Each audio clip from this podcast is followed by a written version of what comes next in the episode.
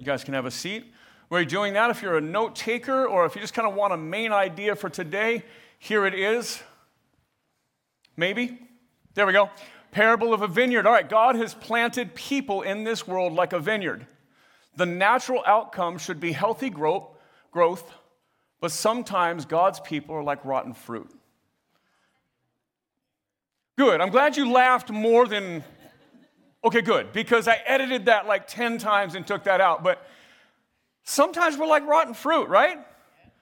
Right? You ever buy a whole thing of fruit for, for that? I have that drawer in my refrigerator that's all my fruit and it keeps it at whatever temperature it's supposed to do and all those things. I really don't understand what it does, but it does.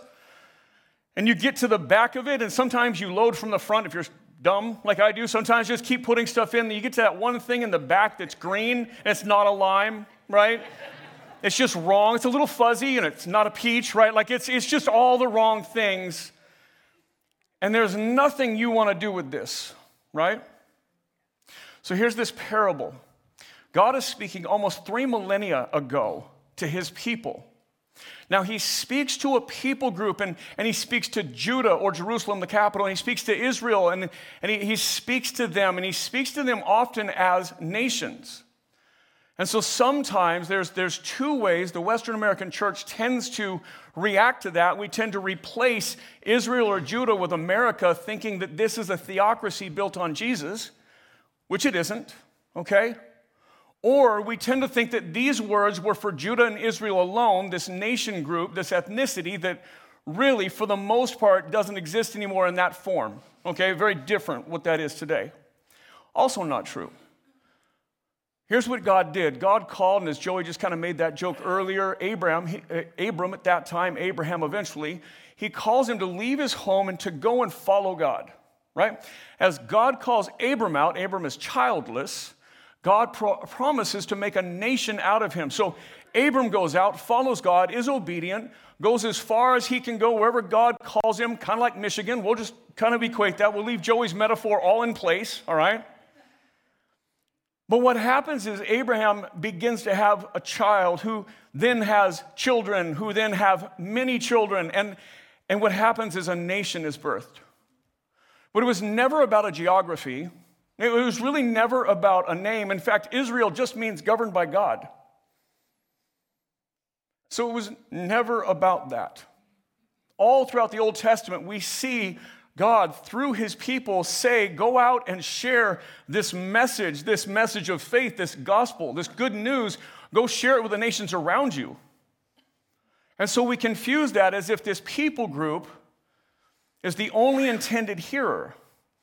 Sometimes we treat America like that. Sometimes we treat America like this story is not relevant to us. And so let me just say this our history is our history, it has strengths and weaknesses to it. We can deal with that some other time. But the history here that we have is a people group trying to find religious freedom, right? The freedom to worship God. Many of them were Christians, some of them were theists and dualists. There was some, some, that some of our nation's fathers aren't all Christians, but many of them were, and they were pursuing a place where really, fast forward to now, we could be one nation under God, right? So here we are, broken as we are, flawed as we are, imperfect as we are, still a nation that has its roots in trying to pursue Jesus, really. And if you just kind of shrink that down to this room, you also get a group of people gathered together around the attempt to pursue Jesus, right? And so, in a sense, we're like a little vineyard planted here in Cerritos, right? And, and this nation has been that thing that God used and God blessed for a season and, and planted here on this continent. And so, as we read these words, we have to hear them 2,700 and something years ago when they were written to the people group they were written to. We have to understand that and real, that realize that there was a real intended hearer, but that God captured this and wrote this down that we might read it and hear it again. So that we would take this and that we would kind of measure ourselves, judge ourselves, discern ourselves within the same framework. So you can dispute our history or our heritage, you can, you can you can critique the flaws that have been a part of the centuries we've been around, Or you can just understand that sometimes people that have good intentions to follow God don't always do it really well. Is that fair? And so here we sit, a group of people with probably really good intentions to follow God who fail left and right. And so the vineyard is this parable, and God says this in verse 1. He says, Well, this is Isaiah, so let me, let me back out of it. This is Isaiah. He says, Let me sing a song, or let me sing for my beloved my love song concerning this vineyard. Isaiah is going to speak in the way kind of like Jesus does. He's going to share a parable. And a parable is an image, and it just really from, from uh, a couple Greek words just mean to come alongside, an image that comes alongside, right? So a parable is an image that comes alongside their real life that they can understand. So 2,700 something years ago, when this is written, between 27 and 2,800 years ago, when this story is first being captured and told to the people of God, understand that they're in an agrarian setting. That means the vast majority of the people that heard this in their day either raised animals or grew crops for a living or both. So this hit right where they live. So today, less of us do that, and, and some for a hobby, but less of us do that for a living. We're not a lot of farmers in the room. Not a lot of us raise cattle for a living. And so obviously the stories would change. If Jesus were to speak to us today, the parable might be different. But in this setting, this hits right where they live. And he says, So here, let me, let me do this. And so his parable is going to be kind of framed in a song. Let me sing a love song for the one who has planted the vineyard. So, verse one let me sing for my beloved my love song concerning his vineyard. My beloved has a vineyard on a very fertile hill. And he dug it and he cleared it of stones and he planted it with choice vines. He built a watchtower in the midst of it and he hewed out a wine vat in it. And he looked for it to yield grapes but it yielded wild grapes.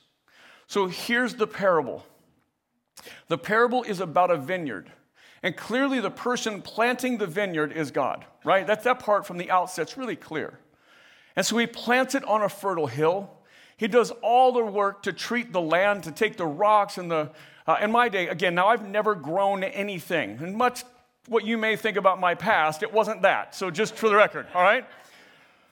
So I've never done this. This doesn't resonate with me, but even me, in my very ignorant understanding of, of growing anything, I get that you have to cultivate the land that you're in, right?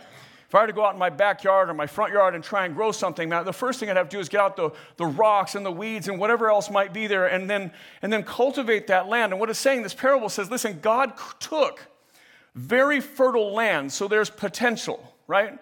The potential is the fertility in the land. And then God did all the hard work of removing the things that would prohibit his vineyard from growing.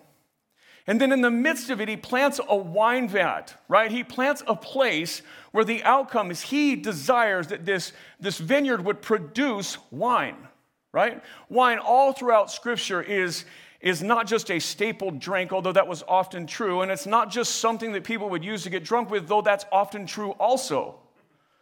But it was something that is, is really recognized as being a part of celebrations and feasts. I mean, we use crackers and, and juice here for communion, but communion was begun with a glass of wine and a loaf of bread, right? Unleavened bread, but, but bread. And so it has this, this connotation to it that there's this desire, and the desire would be celebratory. That the desire would be not just a meal, but a high meal, a very victorious, celebratory, commensatory kind of a meal, right?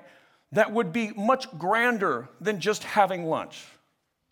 And so that's his desired outcome. This vineyard is not just to yield fruit, but to yield such good grapes that he could cultivate that into wine, this thing that is symbolic of festivity and joy and the high points in, in even liturgical calendars and things like that.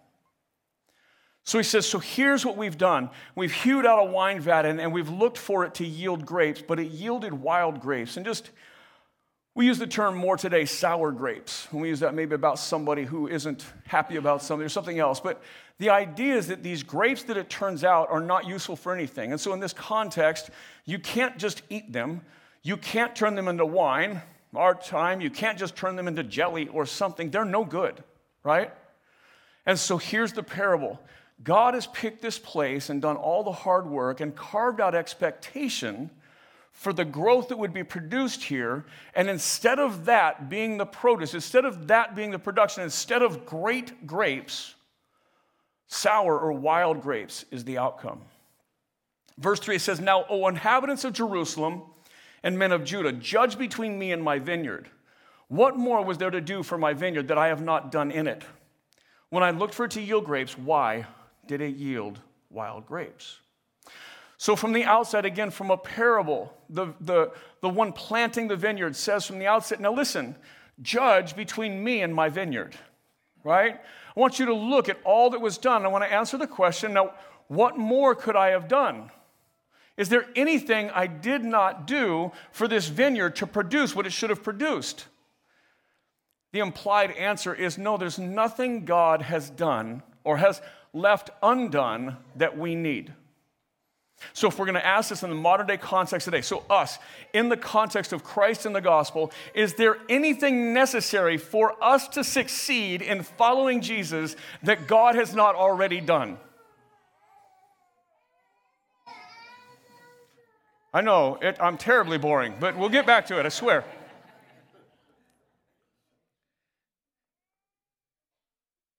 God just asked this question is there anything I haven't done that would cause you to succeed in your faith? Just, just consider that for a minute. When you, when you walk through your life and, and you know your highs and lows, you know your successes and failures, you know where you are in life.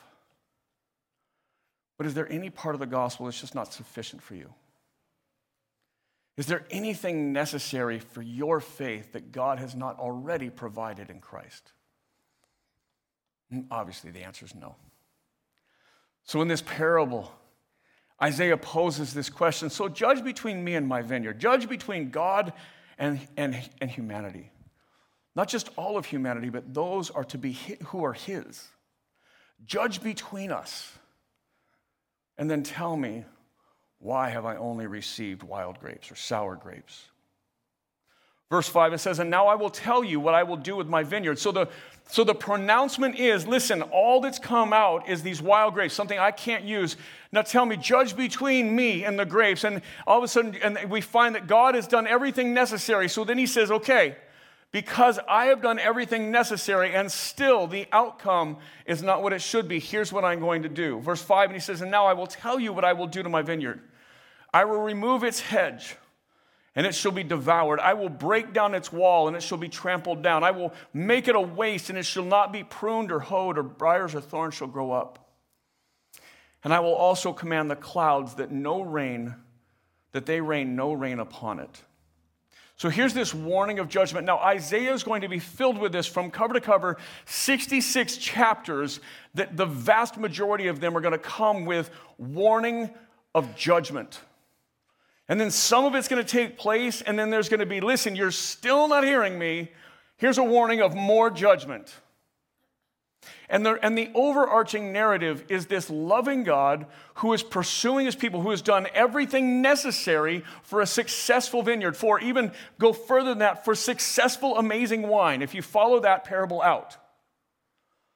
God has done everything necessary, but the outcome still continues to be wild grapes sour grapes, unusable fruit. So God is saying, listen, either you return to me and the outcome changes. Return to me and I will bless you. But if not, I'm just going to start lifting my hand off of you. And what's going to happen is the nations around you are going to come in and they're going to slaughter you and they're going to take you captive. They're going to enslave you, they're going to kill you. And so the image here is listen, I'm going to remove the hedge. And sometimes, if you've been around the church long enough and you've prayed with people that have been around the church quite some time, you might even hear people pray for what they call a hedge of protection. And I, not language I would often use, I, I tend to pray with people who may not know what that means. And so I try to say things a little less image driven, if you will. But it comes from things like this like there was a hedge that was built around a vineyard, or there would be a hedge of something that would be built around something to protect it. And so, this is the very wall, if you will, of protection around this vineyard. And God is saying, listen, if you if you don't return, if you don't repent, if you don't come back to me, here's what I'm going to do. I'm going to take the hedge down and no more protection.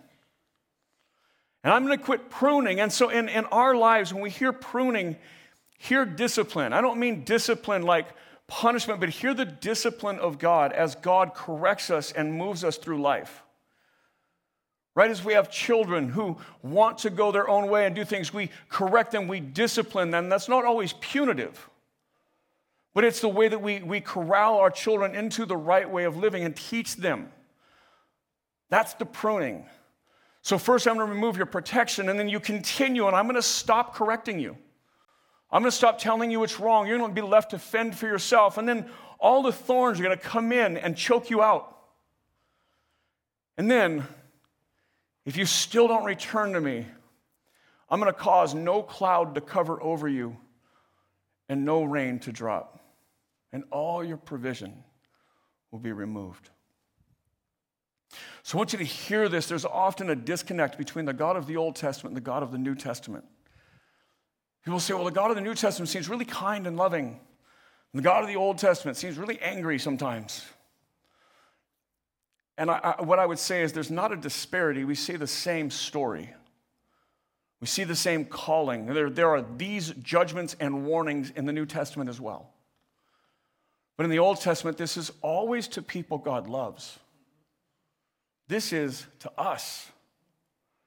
See, my message is here, and this is just me. My, my messages here are never about what the world is doing wrong. One, they're not listening but it's about what we're doing wrong. It's where we're falling short. Yes, we can analyze the culture we're in, but let's be honest, we're, we're, responsible for the culture we live in. And that's who God is speaking to the people in the room. You're the vineyard. You're the ones not producing. And so, in our context, we're the vineyard. We're the ones that aren't doing it. And, and again, if we just if we want to take that inside the room, outside the room kind of idea, because we're not producing what God has called us to, that's why the culture looks the way it does. If we were the people God had called us to be, the culture around us would look different. Education would look different. Politics would look different. The court systems would look different. The poor would be cared for differently. But it's us. It has to begin with us.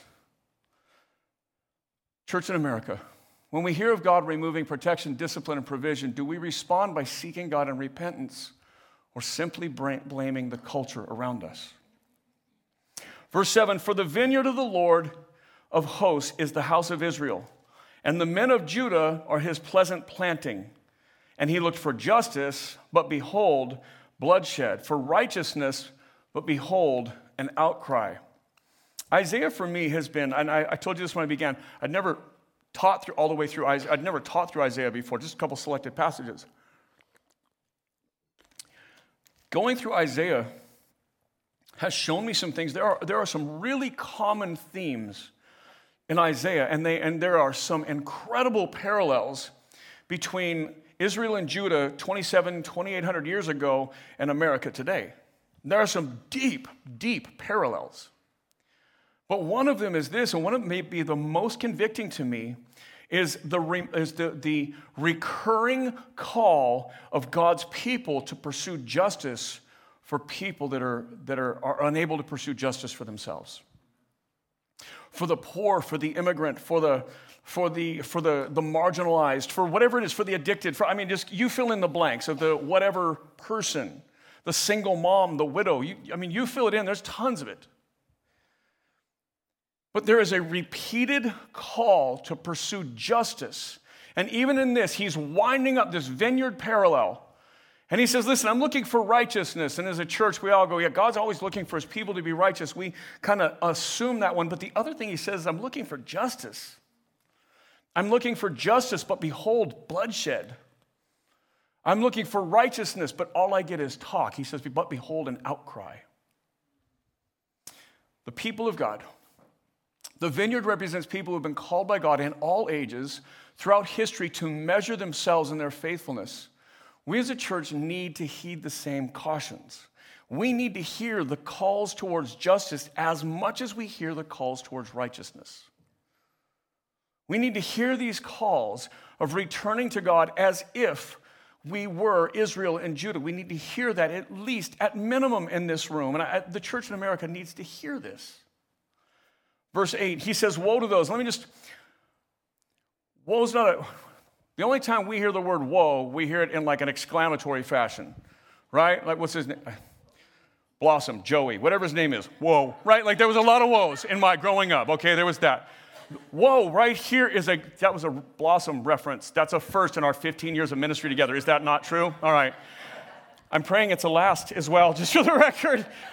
We're to edit that out and cover my shame. All right, so a woe is a great distress or a great pain. When he says, Woe to you, right? And that's all throughout Old Testament, New Testament, we see this cry of, Here's a great distress, shame, and pain on you because of what you've done. And so here's what he says, verse 8 Woe to those who join house to house, who add field to field until there is no more room, and you are made to dwell alone in the midst of the land. So here's the first woe, and, and it's just simply this aggressive greed at the cost of the poor. And here's what he's saying Woe to you who join house to house. Now, listen, in the end, it's just like one person living in this place. And you add thing to thing, land to land, home to home until you squeeze everyone out. And it's not against, and I, and I, I wrestled through this again. I just, I spent some time, it's like, how, how are we going to say this? Let's just, you know what? I'm just going to put the note on the screen. The sin of greed and injustice, when Christians focus on accumulation of wealth in this life, they tend to lose focus on God. Let me push pause there for a second. You can have wealth and love Jesus, right? You can have money and love Jesus.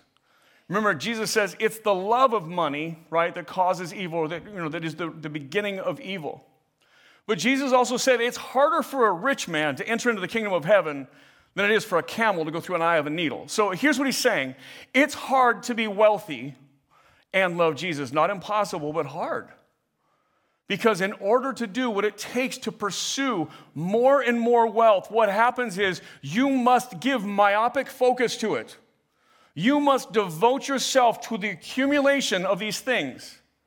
And listen, I know, I know some people that have done a lot on very little, and they're some of the most generous and godly people. So again, it's not, they're not mutually exclusive. But when Jesus says it's really, really hard, we should just pause and go, okay, why?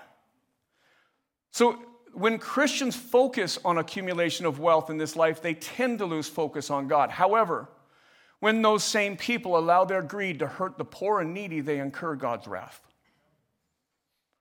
And that is what he's saying. You add house to house to house. I know someone who doesn't make a ton of money and they own several houses because they've been smart. And every time when they rent out a house, they rent it out to people in ministry. Joey lives in that house right now. They, they, they want to bless people with it. I know someone who just got another house and they want to, they want to rent it out really cheap to students at Biola. Like, I know people that do this. That's the opposite of this. So please don't conflate those two things together. You can have a lot and be generous and godly. But the tendency when pursuing a lot is to lose focus. And then when you do that and you lose focus on God, you can tend to oppress others. And that's when God steps up and says, Listen, I, I oppress those who oppress others. And his call to justice is this that you must pursue a care for the, meek, the, the, the, the weak and the needy. Verse 9 says, The Lord of hosts has sworn by hearing, in my hearing, surely many houses shall be desolate, large and beautiful houses without inhabitant. For 10 acres of vineyard shall yield one bath, that's a liquid measure, and a homer of seed shall yield but an ephah, that's a more of a, a weight measure. Here's what he's saying because of your injustice, because of your pursuit of this, at the effect of, uh, at the effect of hurting others, I'm just going to take away the things you want. You want lots of houses? I'm going to take away all your houses. You want to eat the finest foods? I'm going to make you hungry. That's what God says. You want to give your life to this, though, remember the context. This is the people of God. This isn't them, it's us. You want to do this knowing you should be pursuing me, knowing you should be caring for the poor, for the needy, for the weak, for the marginalized. You want to do this to where your greed is inflicting pain upon them, then I'm just going to inflict the same pain on you, God says. I'm just going to cause you to be without home, cause you to be hungry. Verse 11 Woe to those, so here's another woe. Woe to those who rise, I cannot say that word and not hear that. It's terrible. All right. Woe to those who rise early in the morning that they may run after strong drink, who tarry late into the evening as wine inflames them. They have a lyre and a harp, tambourine and flute, and wine at their feast, but they do not regard the deeds of the Lord or see the work of his hands. Therefore, my people go into exile for lack of knowledge. Their honored men go hungry, and their multitude is parched with thirst. The second woe is the love of sin or sinful excess. This how, in fact, this verse can be a, middle, a little misleading. The woes are tied to the therefores. Okay? If you're a Bible nerd, just pocket that one, that's free. The woe is here's what you're doing. Here's the thing you're causing. Therefore, here's what I'm to do to you. And here's the thing it's too easy to read this and see that they get up early in the morning to go out and party and drink too much. It's too easy to see that and miss what he's really talking about. Here's what he's saying You love drinking more than you love in being in communion with God. You love partying with your pagan friends more than you love the fellowship of the community of faith. That's what he's saying. He says, they have lyre and harp and the, the party says but they do not regard the deeds of the lord or seek the work of his hands. Therefore my people go into exile for their lack of knowledge. Their honored men go hungry and their multitude is parched with thirst. So preference of sin over worship. When we enjoy drinking more than worship and partying more than the gathered community of faith we have lost our way. Finding joy in the broken expressions more than the holy ways God designed shows our true distance from God. When you take something that God has given you for your enjoyment, in this case, we're talking about a vineyard whose ultimate hope by God is going to produce wine. That's his goal. When you take something God has given you that can be used in the community of faith, that can be used for something holy, again, Passover or communion, when you, when you take something like that, when you take the very job God has given you and you use it to a sinful measure, to become greedy, become a workaholic, to use it to lord power over others, or whatever. You take the very produce of a grape that was given to be something that could be celebratory and special, and you use it for drunkenness and sin. You take the fact that God gave man and woman a marriage and something that they are to pursue for a lifetime and the sexuality therein, and you take that and you pervert it and you use it any other way than God designed it. And God says, listen, when you pursue the sinful excess, when you love the perverted way rather than the holy way I gave you, you've lost your way. When we take anything that God has given us and we use it in ways God has not designed it for, we begin to fall in love with the wrong way rather than the right way. The community of faith should be a place where we find deep joy and celebration. That we should be able to be in this room and love one another so much that this, we just should look forward to hanging out this morning. That our joy, there's a New Testament passage that says, Don't be drunk with wine, but be filled with the Holy Spirit. There's that tie to listen, being on fire for Jesus should bring you more joy than the too many drinks you just had. That's what he's saying that you should pursue the holy form of communion and joy rather than the other.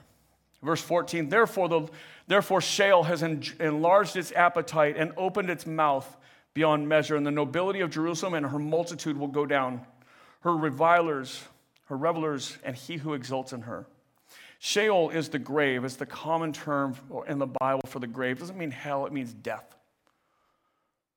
Here's what it says when you want to enjoy this life too much, I'll just take this life from you. You want to accumulate wealth, I'll make you broke. You want to celebrate the things of this life that are wrong, I'll just take this life from you.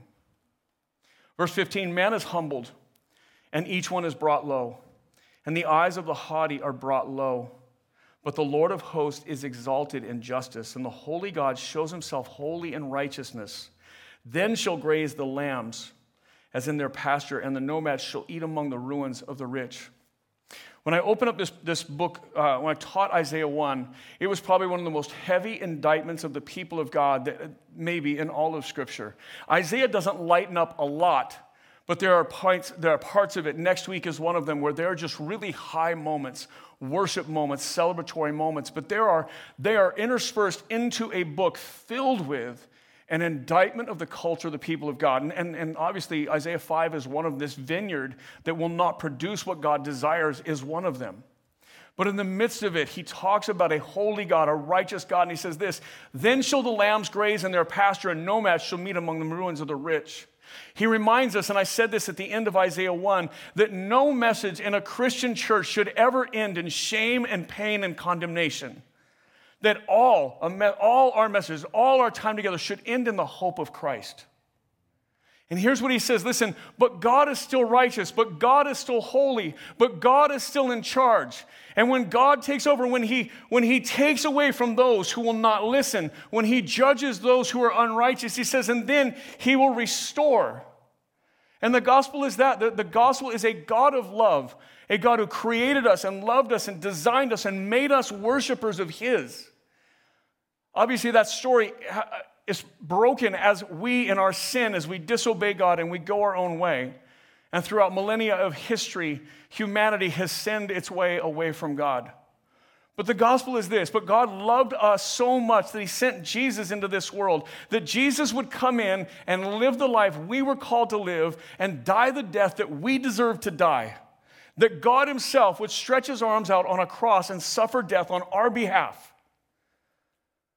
So that when we submit to God, when we return, when we hear the call of God and we say, okay, God, I've gone away, I've fallen away. God, I want to return. How do I return? God says, you just come back. Like, I've covered all your sin. I've paid the penalty for you. Jesus stretched out his arms and died that you might be welcomed home. And God says this You return to me, and I begin putting the pieces back together. There's a great there's a great verse in Joel 2 that really parallels this. A lot of these prophets are, are, speaking to the people of God. There's, there's millions of people of God at this point, and a lot of them speaking to the people of God, and they're saying the same things that God is saying. Listen, if you don't listen to me, I'm going to come in and I'm going to destroy your land. I'm going to take away all your crops. You're going to, all the things that you celebrate in and forget me for, I'm going to destroy it all. And then Joel 2, he makes this promise. Basically, if they return, he says, Listen, if you return, I promise to restore the years that the locusts have eaten. I promise to restore all the pieces that you have lost as I took them away from you so that you would return to me. See, the gospel is a message of hope, a promise of when we return, God is standing there, outstretched arms, welcoming us back. Isaiah says this in verse in chapter 1. He says this, "Come now, let us reason together," says the Lord. "Though your sins are like scarlet, they shall be white as snow. Though they are red like crimson, they shall become like wool. If you are willing and obedient, you shall eat of the good of the land. But if you refuse and rebel, you shall be eaten by the sword, for the mouth of the Lord has spoken. Every message, no matter how heavy, no matter how hard, no matter how deeply it cuts us, should be heard in the context of God saying, I'm saying this so you'll return. I'm saying this so you'll come home. I'm saying this so you'll know you are far away, but understand that I want you to be near. Isaiah goes on, verse 18, he says, Woe to those who draw iniquity with cords of falsehood, who draw sin as with cart ropes, who say, Let him, meaning God, be quick, let him speed his work that we may see it. Let the counsel of the Holy One of Israel draw near, and let it come that we may know it. The third woe is about mocking God. Is it about standing and calling out God as if God is not God? And maybe it starts as innocent as, well, if, if God is real, let him do this so I'll know. As if God is a trained monkey who dances when we ask. And it ends in defiantly saying, There is no God, and an arrogance, man standing up and saying, There is no God. He says, Woe to you who do that. Verse 20 Woe to those who call evil good and good evil who put darkness for light and light for darkness, who put bitter for sweet and sweet for bitter. All of these woes that Isaiah calls out, all of these things we see in our day right here, right now. They're not disconnected from the life that we live. The parable may be a vineyard, and maybe none of us do that, but they're not disconnected from our lives. None hit as close to home as this. Let me read it again to you. It's verse 20. Woe to those who call evil good and good evil who put darkness for light and light for darkness, who put bitter for sweet and sweet for bitter. The fourth woe, the fourth sin that he talks about, is where we take something that God has defined for us and we redefine it according to our desires. If you're a note taker, redefining what God has created. In recent decades, America has redefined things that God defined clearly for thousands of years what marriage is, what sexuality is, what gender is, and even what life is. How are we not equally guilty to the audience of Isaiah 5? I've watched, even in my ministry years, I've watched as we've redefined marriage and gender, and now the country is in uproar over defining what life is, what sexuality, what purity is. But God has given us what truth is. And you can, you can adhere to the culture and say, well, truth is relative. What might be true for you is not true for me. But even as we say that, we know how stupid that sounds right? Like one and one is two, it's not six, no matter what I think, right? Like truth is truth. And yes, we're learning and we're always going, growing. We're always reassessing our lives by the Word of God and asking how we can do better, how we can adhere more, recognizing the sins of generations before us and the sins among us now. You cannot redefine what God has called true. You cannot call darkness light and light darkness. You cannot call truth false and falsehood truth. Verse 21 Woe to those who are wise in their own eyes and shrewd in their own sight, clearly human arrogance. Verse 22 Woe to those who are heroes at drinking wine and valiant men at mixing strong drink, who acquit the guilty for a bribe and deprive the innocent of his right. Clearly, the excess in drinking is brought up again, but there's something tied to it, just as there was in the first one. And really, it's just corruption and morality. It's specific to corruption in the judicial system. There are too many examples right now in the news of a judicial system that is crazy, right? People that don't get indicted that should, people that are indicted that maybe should be. I mean, just the, the system's a mess. I just wrote these words down a corrupt judicial system corruption in politics, corruption in media. Right? I don't even I don't know how to explain it, right? Like this is just the world we live in. We have a dishonest media. We have like it's not like one side's dishonest, the other's. Uh, we have dis, dis, dishonest politicians writ large. Maybe there's a good one out there. I just can't figure out who he or she is. A dishonest judicial system. I still think we may have the best judicial system in the world, but it's close to collapsing because of bias and bribery and dishonesty and moral corruption. And I just, I listen to people on the news as they talk, and everybody recognizes this, and we, we're not fixing it. We're a nation imploding in the middle of us.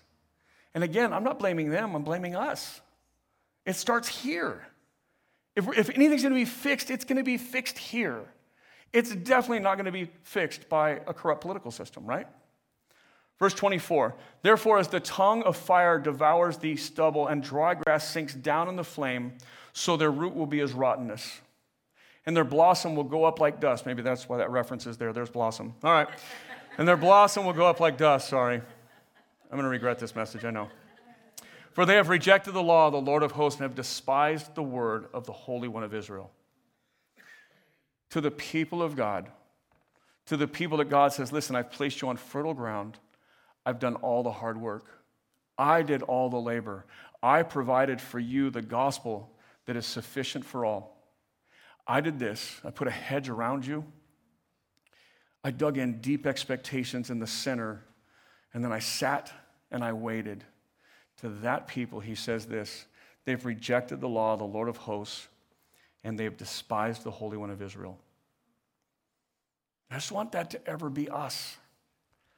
I want us to hear the clear rebukes of God, the strong words of God, that we might take them into our heart and say, listen, we're just far away. We just need to draw near.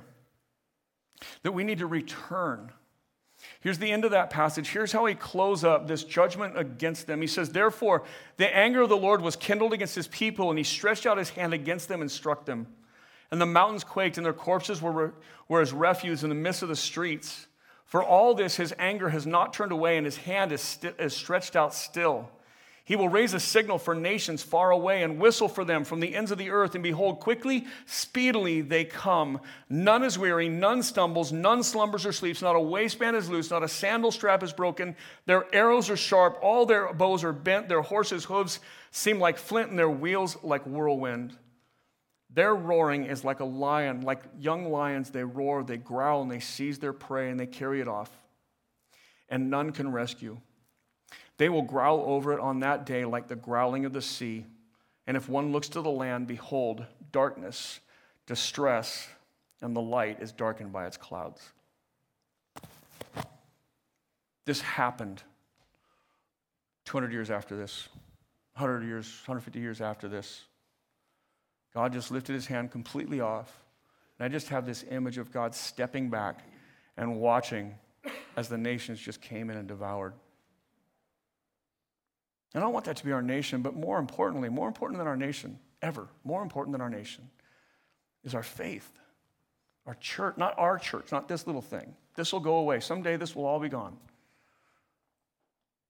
But our faith, the community of faith here in North America, that we would hear this call of God to deeply repent and come back, that we would hear the calls to justice and mercy, that we would hear the calls to be willing to stand up and say, truth is truth, and we don't get to redefine it. That we would learn how to speak truth with grace, that we would be able to call people to change in love, and that we would proclaim the name of Jesus no matter what that means. That we would hear the warning and the challenge in Hebrews 6, and I'll close with this. Therefore, let us leave the elementary doctrine of Christ and go on to maturity not laying again a foundation of repentance from dead works and faith toward God, and of instruction about washings and laying on hands, the resurrection of the dead, and eternal judgment. And this we will do if God permits. This is why I want to close here. As the author of Hebrews is speaking to Christian, Jewish Christians, he's saying, listen, we need to get away from the outward forms of what we're doing. We need to dig deep into our hearts. And we need to live this, we need to leave this infantile practice of sin and repentance and forgiveness, and then sin and repentance and forgiveness like a hamster on a wheel going nowhere. That we need to get away from just showing up for church and serving or showing up and doing this, that we need to get away from the forms that we just walk through once a week or twice a week or whatever we do. And we need to go on to maturing, that we need to draw near, that we need to be a people that is marked differently by our faith. Let's pray. Jesus, you lived a life that you have called us to pursue. You came and you gave everything so that we would give our lives back to you. Not just a small portion of Sunday mornings or a small portion of this or that, but that we would give our lives to you. God, forgive us when we point outside these four walls before looking deep within. Forgive us when we say they're the problem when really we're far from you in our hearts. Forgive us when we stand by and we will let justice slip away. Forgive us when we abdicate our role as the church and say, well, the government will be the ones that are just. Let us be the ones that care. Forgive us when we define truth according to what suits us and not according to your word. Forgive us when we allow corruption and accept it as normal. Forgive us when we participate in corruption. God, forgive us when we prefer the broken and dishonorable forms of things you've given us more than we, more than we love the holy ways you've given us to do them. Let us be a people who fall deeply in love with you who pursue justice and mercy and passion and love. Let us pursue repentance, Lord.